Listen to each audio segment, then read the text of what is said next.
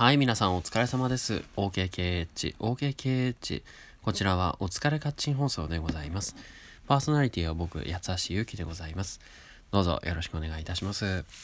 はい、えー、アマンさんという方がですね、えーこの番組のポッドキャストの順位表っていうのを送ってくださるんですけども、たまに、えー実は最近45位に42位だったかな？にランクインしたということでまあボヘミアン・ラプソディ効果かなと思っておりますがまあ聞いてくださる人が増えてきてるっていうのはありがたいことでございますこれからも頑張っていきたいですねまああのいろいろね将来のことも考えつつですけれどもこの始めたからにはこれはえー本当に続けていきたいですね。ライフワークとしたいくらいですね。まあ、お金がもらえるわけじゃないですけどね。さあ、一発目いきましょうか。うん、ちょっとまあデリケートな話題ではあるんですけども、あのーまあ、僕がそのモテない理由の一つだと思うんですけど、これは。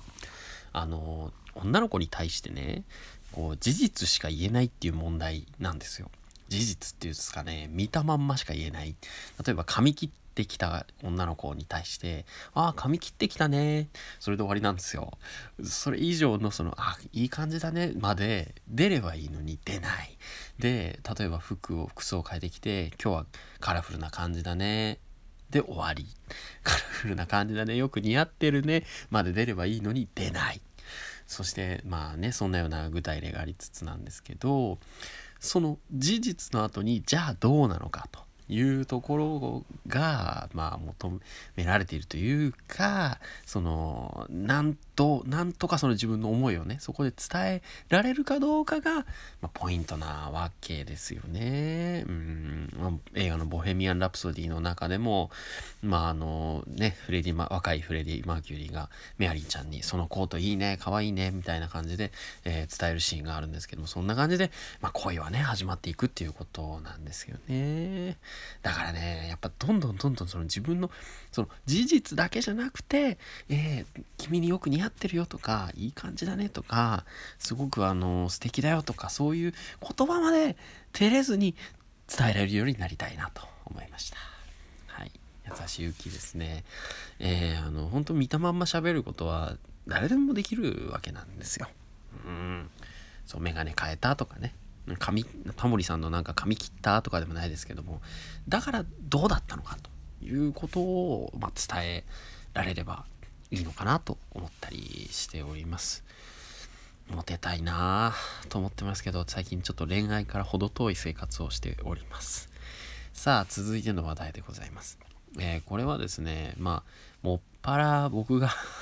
あの、女子的と言いますか、めめしいと言いますか、えー占いに関してでございます。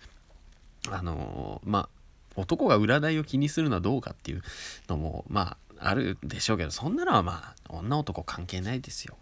えー目覚ましテレビのですね朝の占いを必ず見てしまうんですけどやっぱり1位だと嬉しいし最下位だとなんかああ今日最下位かとか思いながら、出勤するっていうねこう繰り返しなんですけども一喜一憂ってやつですけどね。その実その占いの結果結果というか内容を覚えてるかって言ったら夜家に帰ってくるまでにまあすっかり忘れてるわけですし朝下手したら会社に着いて、えーいる時ぐらいにはもう自分が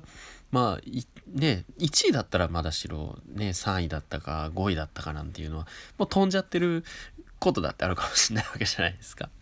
じゃあなんで占い見るんだろうってすごい思うんですけど何かこう一日の初めに安心したいとか何か自分のそのなんだろうなモチベーションになるようなことが欲しいとか、まあ、本質的にやっぱ人間って何かよりどころっていうものが欲しいねあの人間生物なのかなとか思ったりそれはでも日本人ならではのことなのかもしれませんよね日本人は、まあ、無宗教っていう人が多いですからやっぱり何かよりどころとなるものがまあ